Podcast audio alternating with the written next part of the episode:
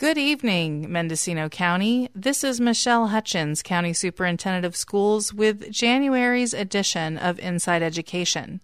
Tonight, we'll be talking about what local schools are planning in order to offer universal pre kindergarten next fall. Decades of research demonstrate that an early and strong foundation for learning matters. Children who have effective learning opportunities before kindergarten have an advantage in school and in life over children who do not, especially children with adverse early childhood experiences. California 2021 22 state budget committed major funding investments to expand both transitional kindergarten and the California State Preschool Program.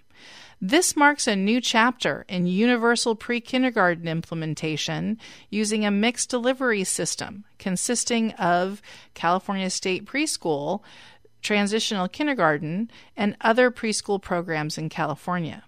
While these investments or with these investments, California is poised to realize universal pre kindergarten for all four year old children and to expand services for three year old children. The 2021 22 budget package established the Universal Pre Kindergarten Planning and Implementation Grant Program as a state early learning initiative with the goal of expanding access to pre kindergarten programs at schools. As a condition of receiving grant funds, state law requires each school to create and submit a plan to its board, its governing board, for consideration by June 30th, 2022. The plan should articulate how all children in the attendance area of the district will have access to full day learning programs the year before kindergarten that meet the need of parents. This needs to include through partnerships with the schools, expanded learning offerings, the After School Education Safety Program, California State Preschool Program, Head Start programs, and other community based early learning and care programs. What does this mean for our local schools? I have with me expert Kristen Hills, who's the Director of Early Learning and Care for Mendocino County Office of Education. Ms. Hills, would you tell us a little bit about yourself and how you ended up as the Director of Early Learning and Care for MCOE? Sure, yeah. So um, I actually started as a parent in the state preschool program. And I had three kids in four years. I was a stay at home mom all of my children went to state preschools. I had not worked in education previously, but I was enamored with the program, the age group. So I like to say that my um, children graduated from preschool, but I stayed behind. And so um, uh, after the, my youngest left the program, I wanted to get back into the workforce and decided that I wanted to go work in state preschools. So went back to school. I became a director for um, a center here in Ukiah and then um, did that for about eight years. And then our manager retired at MCOE. And so I became the manager of our state preschool consortium, which is a collection of 16 state preschools in our county that uh, MCOE is the lead educational agency for. And then just about a year and a half ago, um, MCOE decided that we needed to have um, a specific department for early learning and care. And so I was approached about um, uh, filling that role at MCOE. And so here we are. Are there any special educational requirements to have a position like this? Yes, so I um, actually have my master's degree, um, and our in our area um, that's sufficient for a director, um, and that's largely because the um, the particular as a director of early learning and care, I do also have a program manager permit. And so it's kind of a different um, trajectory than you would follow if you were a teacher in the K 12 system. But, but yes, definitely more school along the way. What is the purpose of schools producing a plan to implement universal pre kindergarten by June 30, 2022? Well, I think that, you know, first of all, the research shows that um, children who attend high quality early childhood programs have a huge leg up. And that's um, across like developmental domains, right? So, socially, academically, just success measured on so many different sort of levels. Um, and then also, I think that um, having to meet the needs of um, families for childcare. Um, this is a this is a huge issue for families. Childcare is very expensive for young children, and having universal preschool means that all families and all children who are age eligible would qualify. As it stands now, a lot of the programs are um, you need to be below a certain income level. If we introduce transitional kindergarten, that's a way for all four year olds to be served. And then also i think that you know there's been a shift in the demographics of our families over the last several years. When um, state preschool was first introduced it was really designed as a sort of part-time supplemental educational program for these young children before they went to school. But at this point part day services aren't necessarily what families need there are more cases now where both families are working or we have a single parent household. Um, and so that's kind of really changed the, the needs that families have as well. What is the penalty if schools do not produce this plan by June 30, 2022?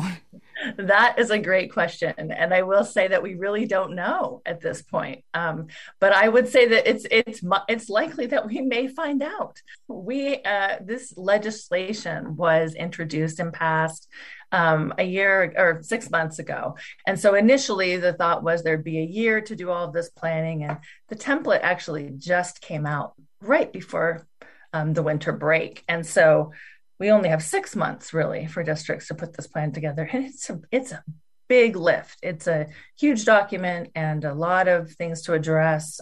It will likely change over time. So anyway, because it is part of legislation, it's it's um, very very unlikely that the deadline will change. But we have yet to see what will happen if um, if schools can't quite make that deadline. Let's explain to our listeners what should the public or school boards be looking for when reviewing these plans? Well, I think that one of the most um, uh, most important markers to look for is uh, collaboration and partnerships. So, um, school districts are asked to get feedback from from parents, from families, from the community at large. They're asked to work with other early learning and care programs outside of their school as well. Um, and that is going to end up being helpful for school districts um, as on uh, as well. Because you know the more that we work together the easier it will be for our school districts to sort of build these programs and um, offer options to families because not all families are going to need full day care for four year olds it's another piece even if districts need to figure out a way to offer it as school districts start making plans for younger and younger children, we have to really be careful that these programs are age appropriate. And so that means um, understanding child development, that means um, understanding play based learning. Um, and we, you know, we already have transitional kindergarten now. We serve just those those um, last three months of birthdays, so four year olds who are almost five. But the difference developmentally between a child who just turned four and a child who's nearly five is huge. And so we have to make sure that we are building programs for these young four year olds and not just trying to fit these kids into programs that are written for a different age group. And I think that I've been really happy to hear in local conversations that there seems to be a pretty good understanding of that. This sounds like the state is adding another grade level to schools. Is that what's happening here? Well, the official word is that universal transitional kindergarten is the first year of a two year kindergarten program. And in it, but in an operational sense, yes, it is adding another grade level. And just to add to that question, this funding then is one time funding, not ongoing funding. Am I correct? Well, we have some, there are base grants um, that were provided to all of the school, or going to be provided to all of um, school districts who serve kindergarten uh, now, and then also to all um, county office of educations to sort of, you know, help support the districts as they make these plans. Those are definitely one time funding. And in fact, most of their there then there are a number of other grants that are um, uh, pieces of this big shift as well so there's going to be competitive grants for um, teacher uh, development. There's going to be competitive grants for facilities, but all of these are one time funding, and that impacts planning at the school site level heavily because what we would love to see is ongoing funding. It really is a different beast to serve these younger children. Having an expert at each school district who really understands the needs of these students and how to build programs for them would be wonderful. But in our small rural area and with the one time funding as opposed to ongoing funding, it doesn't really make it possible for districts to hire these people to help plan, you know, help um, continue to shift the programs to meet the needs of the communities. It's really breaking new ground into needing to be responsive to what quality early childhood programs look like. That's just another reason why it would be helpful to have a full time person on board ongoing permanently how does one time funding impact planning at the school site level? Right. So, one time funding can help for things that you might first think of. So, maybe you need to look at, you know, getting some different materials for a classroom. That makes sense that you would want one time funding for something like that. You, if you're going to need different furniture or, um, you know, some some changes that wouldn't need, necessarily need to happen every year. But to keep a program viable and to um, keep a program high quality, you really would need to have personnel and staff that are going to have the understanding of um, what these youngest students need.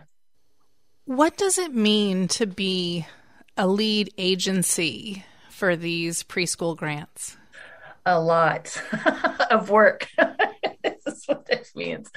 Uh, so this is a shift that I've seen even just in the five years I've been in administration with um, the, with uh, applying for grants from the California Department of Education. So COVID has sort of pushed this shift uh, into local control. And uh, we've seen more and more of that over the years. I feel like the pendulum has really swung pretty far in that direction. And um, there's definitely some benefits, you know, but one of the drawbacks is there'll be funding that comes out from the state for let's say facilities there's going to be facilities funding for transitional kindergarten for state preschool for building all of these places where these children are or these children are going to be served. That that's great but what it means for you as an agency is you need to come up with a plan yourself. There's very broad parameters and you have a lot of legwork to do. You have to um, you're just responsible start to finish for the whole project. You need to plan and write a grant proposal. Then you need to implement exactly what you've planned. If there's any changes you have to get approval for all of those changes along the way. Uh, there's often like multiple quarterly reports that need to be turned in. There might be documents that you said you would produce and cde really likes to share those documents. Um, so without ongoing funding, it, it's uh, it's not always sustainable. So another, uh, I would say, one of the challenges of educational administration is leveraging funding. You have to try and find ways to keep improvements and quality oversight happening with um, different grant dollars. So it's it's kind of like a little um, dance, since so much of the funding is one-time funding it's a challenge. You're listening to Kristen Hills. She's the Director of Early Learning and Care for Mendocino County Office of Education. This is Michelle Hutchins, County Superintendent of Schools with Inside Education. Ms. Hills, an accessible workforce is a huge concern. As the reality of staffing requirements for both universal pre kindergarten and extended learning opportunity programs is running parallel to workforce development funding rather than preceding it, what does this mean for our local schools? Do you foresee schools having staffing issues with these programs, and what can be done to prepare? Yeah, staffing is huge. Um, COVID has also shown us how close we are to staffing shortages, right, in schools already. Um, and that's before any sort of preparation we're doing for um, additional workforce that's going to be needed. Um, I've seen impl- um, estimates that at full implementation for universal transitional kindergarten, uh, in 25 26 that there will be an additional um, 11,000 to 15,000 new teachers needed throughout the state. So that's huge, first of all. There's a lot of heavy lifting at the local level, I think, that needs to be done to staff these programs. You know, the positive take on staffing for um, for the for these um, new programs, particularly for transitional kindergarten, is that by folding the providers of care of four year olds into uh, a credentialing program, it elevates their work. So it makes it a more attractive job option. The salary goes up because there's more education required. And the idea is great on paper, right? But in a lot of ways, in early learning and care, a field that is historically made up of women and disproportionately even women of color, um, it's wildly underpaid. And there's now a pathway to teaching, which is great. But then what's going to happen to these programs that are just behind and are currently staffed, right, with these these folks now? So what needs to happen is we need to get ahead of the dominoes.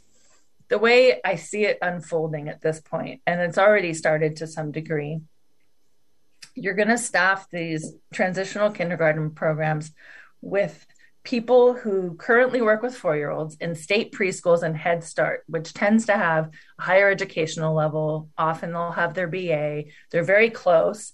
And so those folks are going to get pulled to the transitional kindergarten. Well, that leaves holes in the state preschool and Head Start programs. But what generally happens is school districts and Head Start are able to pay a little bit better wages than, say, a private child care center. And so the private child care center workers tend to move to fill in those positions. But now you have these holes in private child care centers. And it's um, the way that the reimbursement rates work for private child care centers, it's it's just not as possible to raise wages um, in the way the reimbursement rates are now. So a lot of advocacy work needs to happen there. And if we can get the whole pipeline developed, that's great. But we really need to start with high schools and the local community college and building a pipeline that starts there. And that's where we need to put our attention is with the younger folks and making it a more attractive field. So um, we've been having, you know, preliminary conversations with the college. I do sit on their advisory board for child development, and um, we really want to kind of, as much as we can, um, develop pathways and sort of publicize this as a as a viable career choice. One thing about TK is that it is going to make it a more viable career choice for some folks. So. That's it's just interesting to me how education has not developed a clear, solid pipeline to create our own staff. Even though we're in charge of the career and technical education, yeah, exactly. Um, it's we, it's we have really to replace ourselves. Yeah, it's true we need to think through this, especially when you see McDonald's advertising entry level positions at almost $20 an hour and advertising the future growth of paying for college in the future and how you're investing in yourself. And we have a lot to learn from some of the industries around us, I believe. But yeah, I think that's true. Ways to look at um, business models, maybe too the the the only issue sorry if i can just pick up one piece that i just feel like i didn't quite touch on there that the real that i want people to understand the importance of childcare so it's really great that um, school districts are are going to be taking on a lot of these um, needs for families because a lot of families can't afford to pay for childcare. However, we are always going to need childcare services because families don't just need care Monday through Friday from eight to five. There's always going to be needs in other directions. Um, there's and there's just different needs for different families. So I just wanted to sort of reiterate why it's not okay to let one part of this sort of delicately balanced system fall fall to pieces. Um, we really need it, and COVID has shown us what how important childcare is. I think too. So, yeah, just wanted to throw that in there. Thanks. And again, you're listening to Kristen Hills. She's the Director of Early Learning and Care for Mendocino County Office of Education. And we're talking today with Ms. Hills about the impl- implementation of universal pre kindergarten in all of our schools starting in the fall of next year.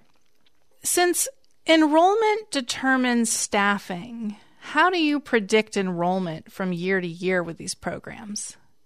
Well, luckily for us in Mendocino County, the changes to population are really slight and slow. But there's um, a lot of different models that schools can use. So you can um, project out birth rates. Um, those are reported to the California Department of Health and Human Services. So you can take a look at those for your area. You can look at historical trends. You can look at past enrollment levels for the grades that you're considering and just think one year back, project one year back. But there's also, you know, local trends you need to consider. Like, are more air, more more families moving into your area? Are they leaving your area? So we have quite a lot of models. There's also a Department of Finance has population estimates and projection by age. So there's some good resources out there for this piece. Ms. Hills, with the addition of ELOP, which stands for Oh.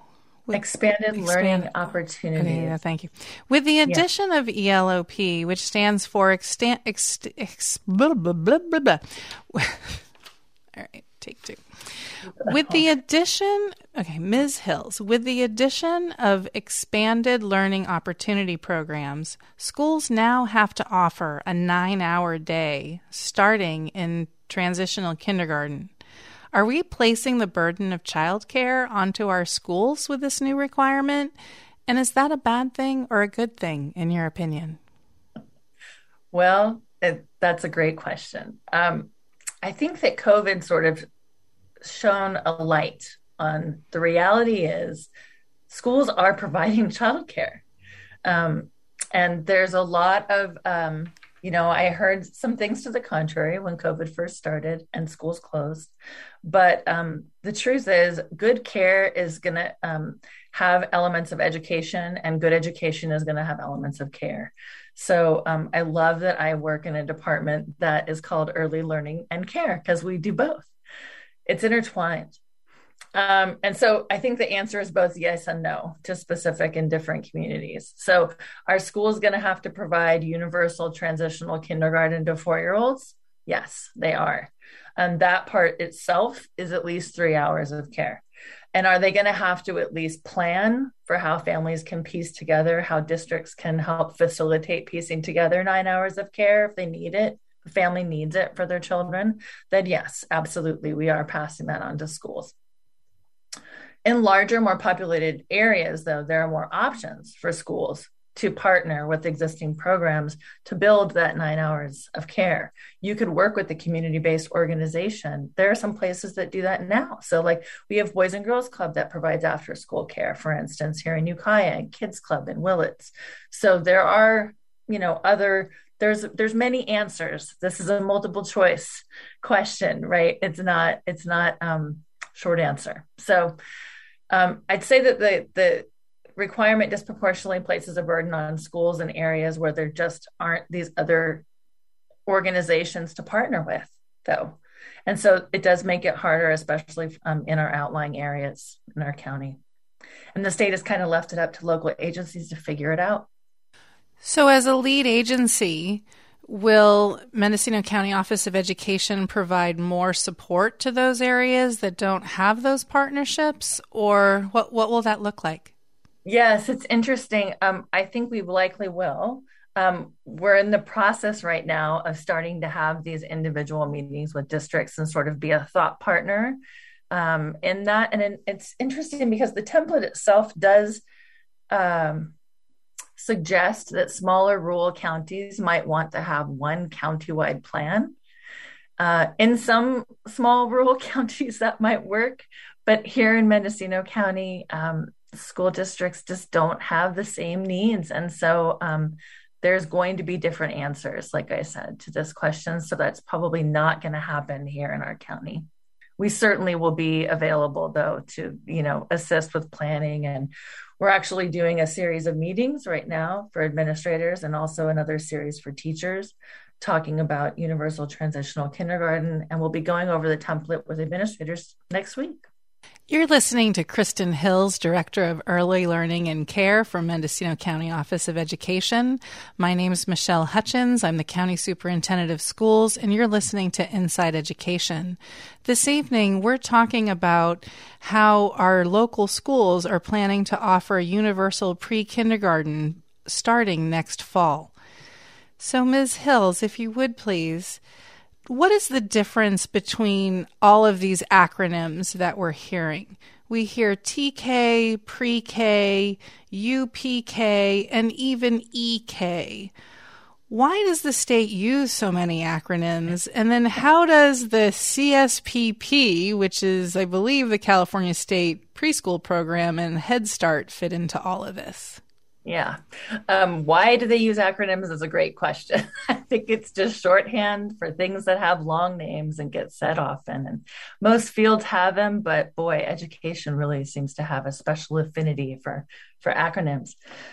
Part of the naming um, of this expansion for care for four year olds um, is that it was rolled out with a couple of different titles. So now it's very clear what everybody means by each of these. So um, I'll start by saying UPK, which is Universal Preschool.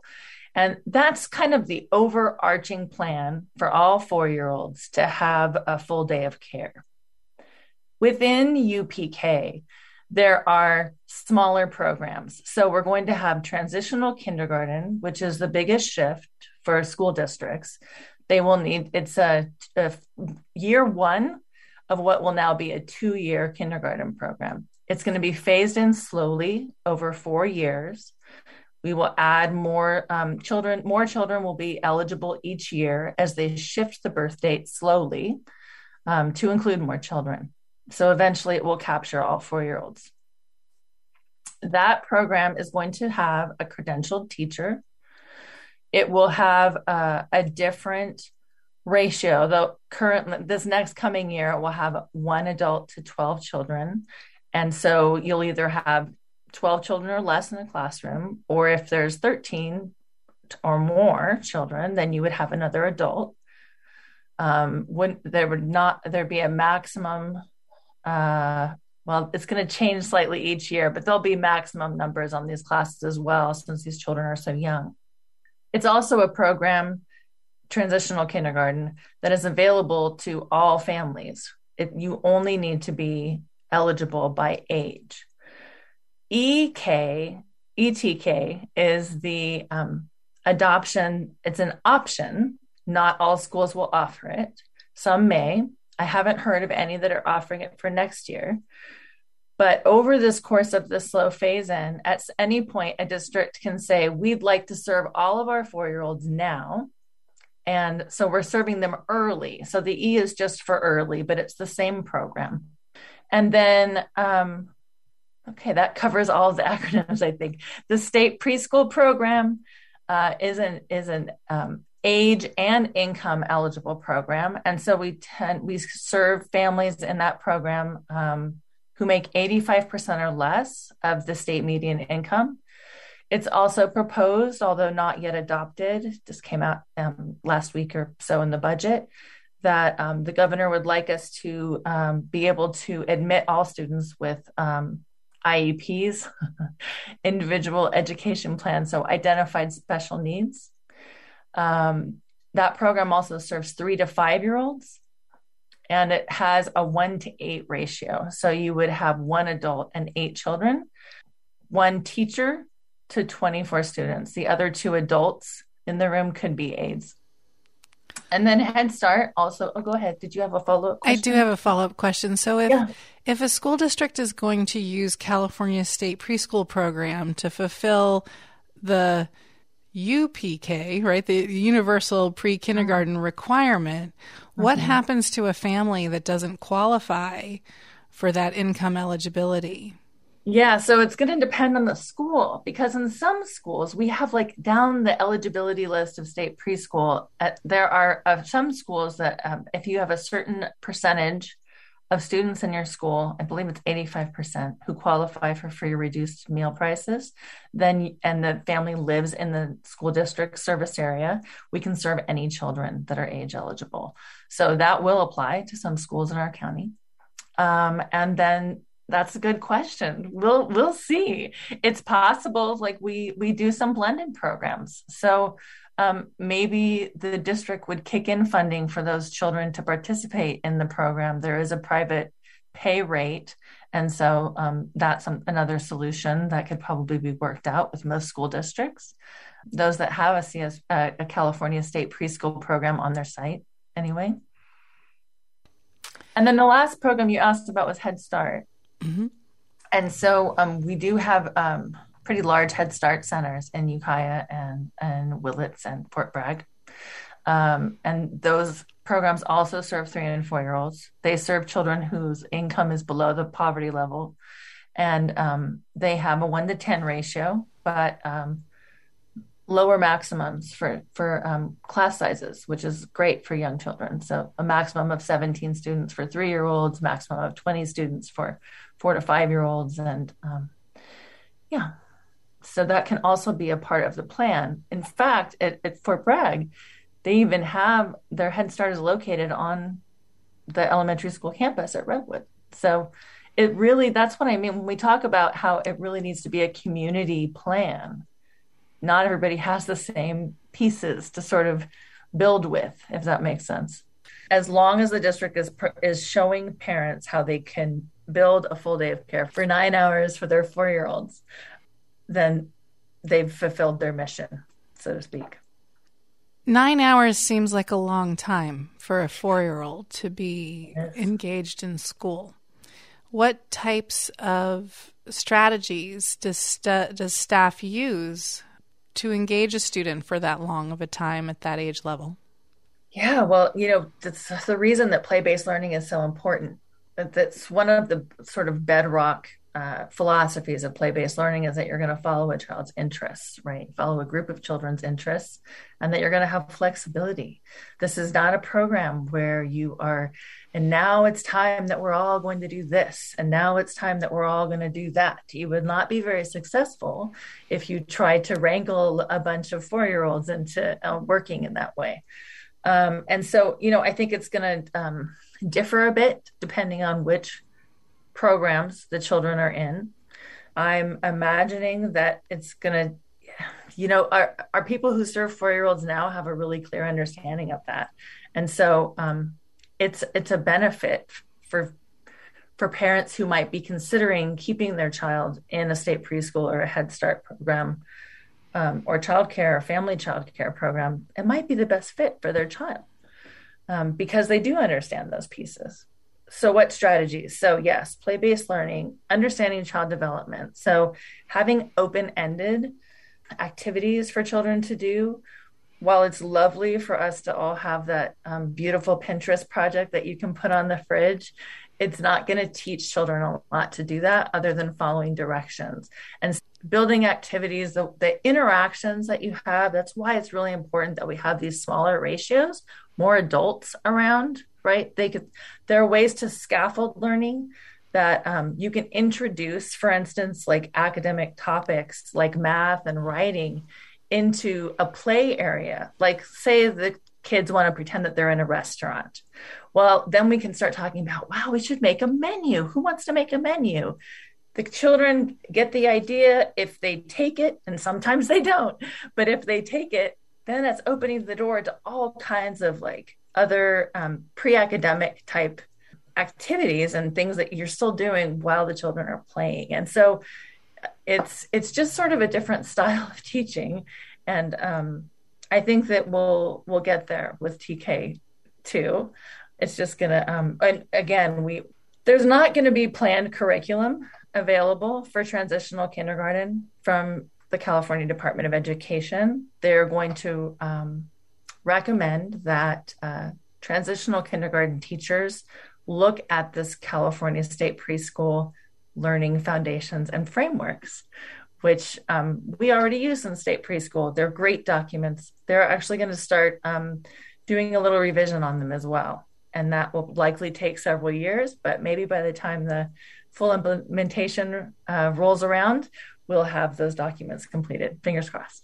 You're listening to Kristen Hills, Director of Early Learning and Care for Mendocino County Office of Education. Ms. Hills, will schools generate ADA for UPK students or for universal pre kindergarten students outside of the grant? How are these programs funded? So, uh, schools will be funded with ADA um, for the, the students that are in universal transitional kindergarten. Um, for early TK, however, schools will not be funded with ADA um, for these students until they turn five. So um, that's a case against taking early um, admittance TK. And again, we don't have any of the plans yet for our, um, local area, so we'll see where districts land on that part. Um, other publicly funded programs, such as state preschool, um, are contracted. So you apply to be funded through the state and then your monitor your contract is monitored annually and you have a continued funding application and it's based on attendance and enrollment and then you have um, head start which is also funded uh, based on attendance and enrollment but it's uh, federally funded rather than by the state Will universal pre kindergarten or transitional kindergarten be the same length of day as kindergarten? And is this appropriate? Well, um, again, it really depends on the plans of the school and the needs of the community and the needs of the family. So, um, the minimum requirement is for three hours of universal transitional kindergarten or kindergarten, so part day um, for that particular piece. But for the UPK, which is the overarching nine hour of care, um, they are going to need to provide either um, a wraparound state preschool program with some expanded learning thrown in, or they're going to need to partner with um, local, uh, very local to them agencies um, who also who provide childcare services. Um, I know a couple of the charters are, are planning on doing that. Um, a lot of the districts in our county have full day kindergarten now, and so um, districts are currently planning if they want to do full day transitional kindergarten. So space is an issue also because if you are adding this full grade to your school site, um, you might not have a classroom for it, and and you can serve actually fewer students if you do a full day of care in a classroom setting. Um, if you do part day, you could serve one group in the morning and one group in the afternoon. So again, it's just going to be so variable based on, on the school sites. Uh, but the requirement remains for schools to plan um, an availability of nine hours of care. What does the and research say about that length of day for preschoolers? Yeah. Yeah. Um, most research doesn't really address uh, the length of day, um, but I would say that that's not a pro or a con. Um, I would say that family needs have changed. Research, I think, does show that it's less about the hours of care, whether it's a part day or full day program, and more about the quality of the care that children receive. It can clearly benefit children socially and, and academically, even if children are in care for a long period. Um, that would also match my personal opinion that, um, you know, I think that families, children are really resilient and um, if we have quality options, then they're not going to suffer for lack of time with their families. I think that um, you can build a you know a winning formula with many different recipes, if that makes sense. Ms. Hills, what can a parent of a three year old do to prepare for universal pre kindergarten? You know, the, the best answer, I get asked questions like this a lot. And I feel like one of the best um, answers comes from First Five Mendocino um, and First Five around the state, I should say, too. They have a great publicity campaign that sums it up in five words talk, read, sing, draw, play. If you're doing those five things, if you're talking with children, you're providing them with vocabulary, you're teaching them about social interactions. If you read with your children, you're teaching them about, stories and the way that we might socially talk about um, ways that people get along, right? if, if, you're teaching them information, if it's a, a nonfiction book, it's a book about, I mean, even my three year old loved a book that we had about bugs. That was like the most fascinating thing to them. If you're singing, you're you're giving some music appreciation, right? You're touching on other parts of the brain. So much of the brain's development happens in the first three years. Up to up to ninety percent of the of the brain is developed. Those connections are developed in those early years, and it's so important that we do as much as we can to um, stimulate growth and and provide a really rich experience for children. And it doesn't have to be complicated. Talk, read, sing, draw, play. Say those again. One more time. Talk, talk a lot. Talk about what you're doing. Talk about what they're doing. Talk about what you see read read with your child every day this is the one piece that comes up over and over again in the research and the clearest piece of advice you can get read with your child every day sing your child does not care if you can't sing if you're tone deaf they they won't i promise they won't care I have seen some of the most amazing preschool teachers who bless them cannot carry a tune, have the most enthusiastic and and best um, lovely circle times I've seen. Um, draw, they're developing those um, fine motor skills, even when they're just doing a grasp like a um, like you're um, using all your fingers. The first way you'll see a small child scribbling on a page, right? That's hand-eye coordination. So much development and then play. I've already talked a lot about the importance of play, and um, it's really how children learn best at this age, and um, how learning lasts. What are the requirements for staff to work in UPK or a TK classroom? So what is required for someone to be able to be hired in one of these programs? I'll start by saying that there's going to be, you know, pathways for people to work in any of these programs pretty much um, with a clear background check and a high school diploma. And that's because we'll need paraprofessionals to keep the ratio um, 1 to 12 in those uh, transitional kindergarten classrooms. And that's also minimum requirements for Head Start or state preschool. So um, there's jobs available. for anyone who's interested, um, or a lot of folks who are interested. But there are different requirements for the teacher, right? So, the lead person in the classroom. And so, um, for the transitional kindergarten, it will require that there is, the person has a teaching credential. So, they have their BA and then have gone through a credentialing program. Um, there's actually so equivalent to what we have for kindergarten teachers. Exactly, exactly. Um, the California Commission on Teacher Credentialing is actually looking at an early childhood credential now, and they're looking at fast tracking it. So we'll see if that's going to be a shorter program or not, um, to be determined. But at this time, what the legislation says is that it needs to be a credentialed teacher, and multiple subject credential is the credential they will need. In addition, and I think this is a really good and important addition, uh, TK teachers need to have 24 units of child development or early childhood education units. And so those are going to be required by the fall of 2023.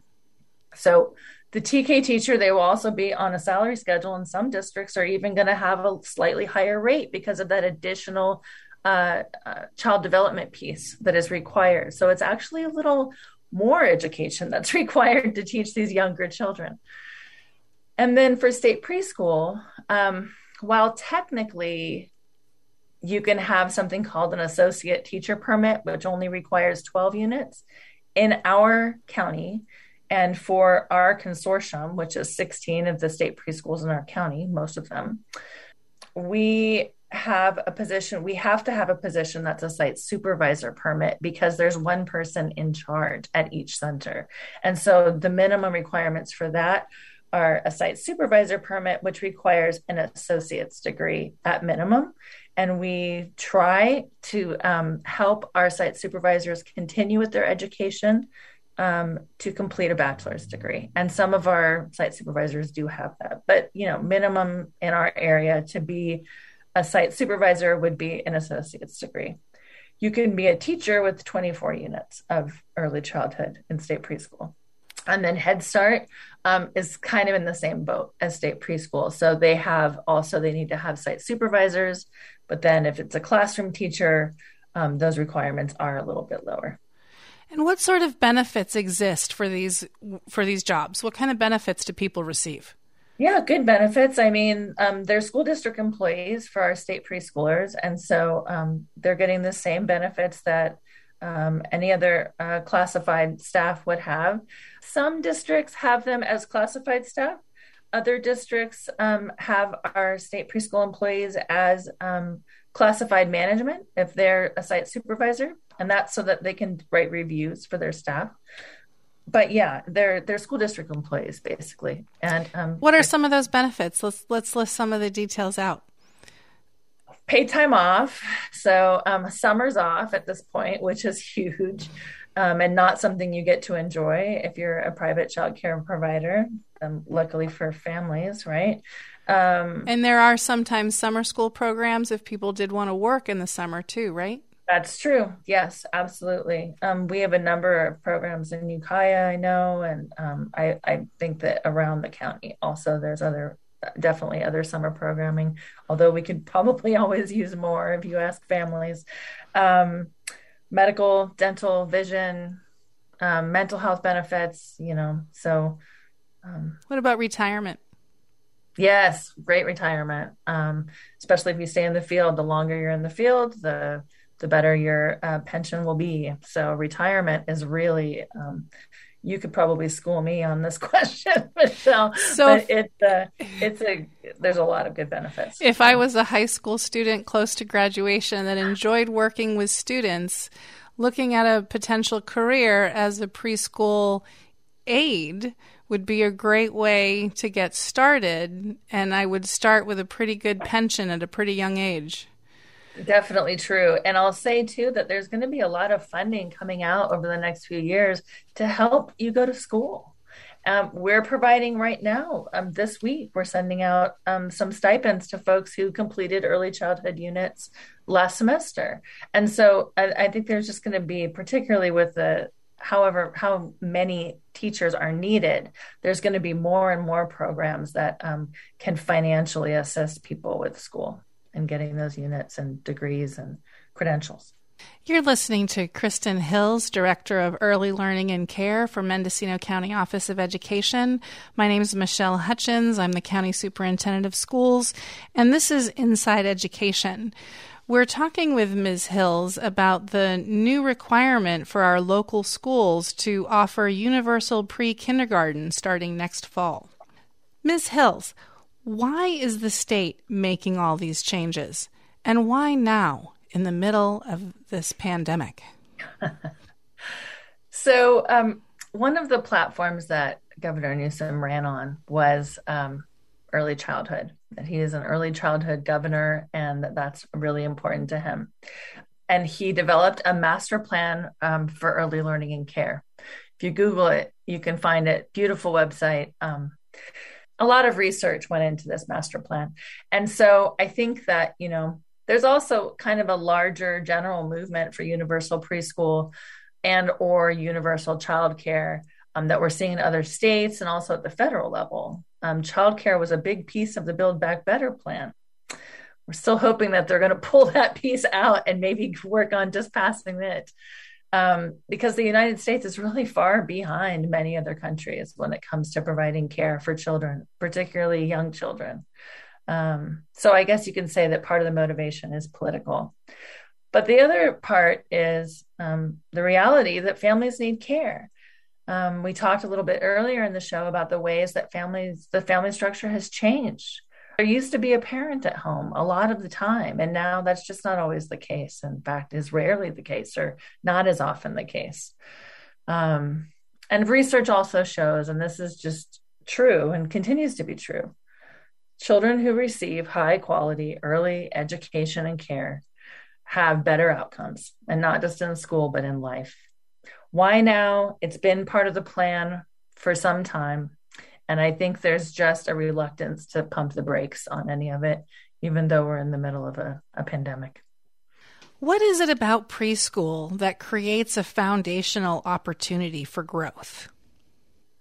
Well, preschool provides um, a lot of social interaction, which is something that is hard to do in the home, I think. Um, and that's why I think, you know, when the family structure was different, we used to have part day programs. And so children um, develop a lot of social skills, a lot of um, self regulation skills, um, skills that help them get along. And, and when children aren't worried about getting along, they're able to focus more on the work at hand, which is play and learning and and um, all of the things that we want children to learn. And, and it's really tied to social emotional learning always. Um, and so, uh, er, you know, earlier opportunities for that have been shown to have a good impact. So that's one of the largest pieces, I'd say. Anything else that you want to share about what you do and about Universal Pre Kindergarten starting next fall in our schools? Well, I would like to share um, that we really hope also to support the child care providers as they go through this change and kind of what that means for them. You're so, talking about the private child care providers. you're talking about all providers, yeah, family child care center um, homes, and um, also private centers that aren't necessarily publicly funded. So, um, the because of the way that child care centers are funded, universal transitional kindergarten is going to create uh, a real financial burden for those who serve multiple ages, particularly zero to five. Um, it's more expensive to serve younger children, and that's because you can serve fewer children per adult. You know, as it should be. You can only care for four infants, which to me still sounds like a whole heck of a lot, but that's you know versus twelve transitional kindergartners. So, what this means for our local providers is that the business model for some centers, they've been subsidizing the care for these younger children by serving more of the three to five year olds. To support these programs, we need to advocate for a reimbursement rate for infants and toddlers for zero to three that is more reflective of the actual cost of care, the true cost of care and that's also why there's such a lack of infant and toddler care um, in our county right now. And that is work that um, MCOE does have a hand in in our um, local child care and development um, planning council. And uh, we work with multiple agencies. We work with um, North Coast Opportunities and Head Start and First Five and Mendocino College and um, home visiting programs, the Department of Health and Human Services and CalWORKS and we all come together and um, try to provide support for the workforce and a plan for childcare um, in our county. So we really want to be a bridge because between the school districts who need to be collaborating with the child care providers. So we hope to provide that connection. And then the other thing I would say about our work is that um, we have a lot of programs in the um, Department of Early Learning and Care that um, support childcare centers with practice based coaching. Um, we help improve quality and we provide material stipends for participating. We help increase services for children with special needs, you name it. Like if you have a need at your center, we are happy to try and fill it. Um, I'm really proud of the work that our coaches do uh, to support providers in this way. And when you say we, you're talking about Mendocino County Office of Education? I am, yes. Yep, we've really grown our um, services for early learning and care over the last few years. Apply so, for more grants, getting more funding, and and kind of taking on more objectives to help um, support the that zero to five piece of the puzzle. What does an instructional coach do?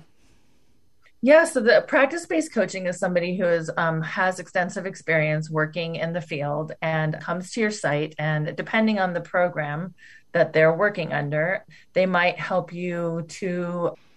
They might help you with maybe you were interested in some staff development activities for your staff, or maybe you're interested, maybe you just need some coaching on serving a child with special needs, or maybe you want to be part of the quality rating improvement system, which is a, a rating system that California uses for for child care providers. Um, we're just getting started on that work in our county, but um, it, it is a big piece of the work um, for zero to five around the state.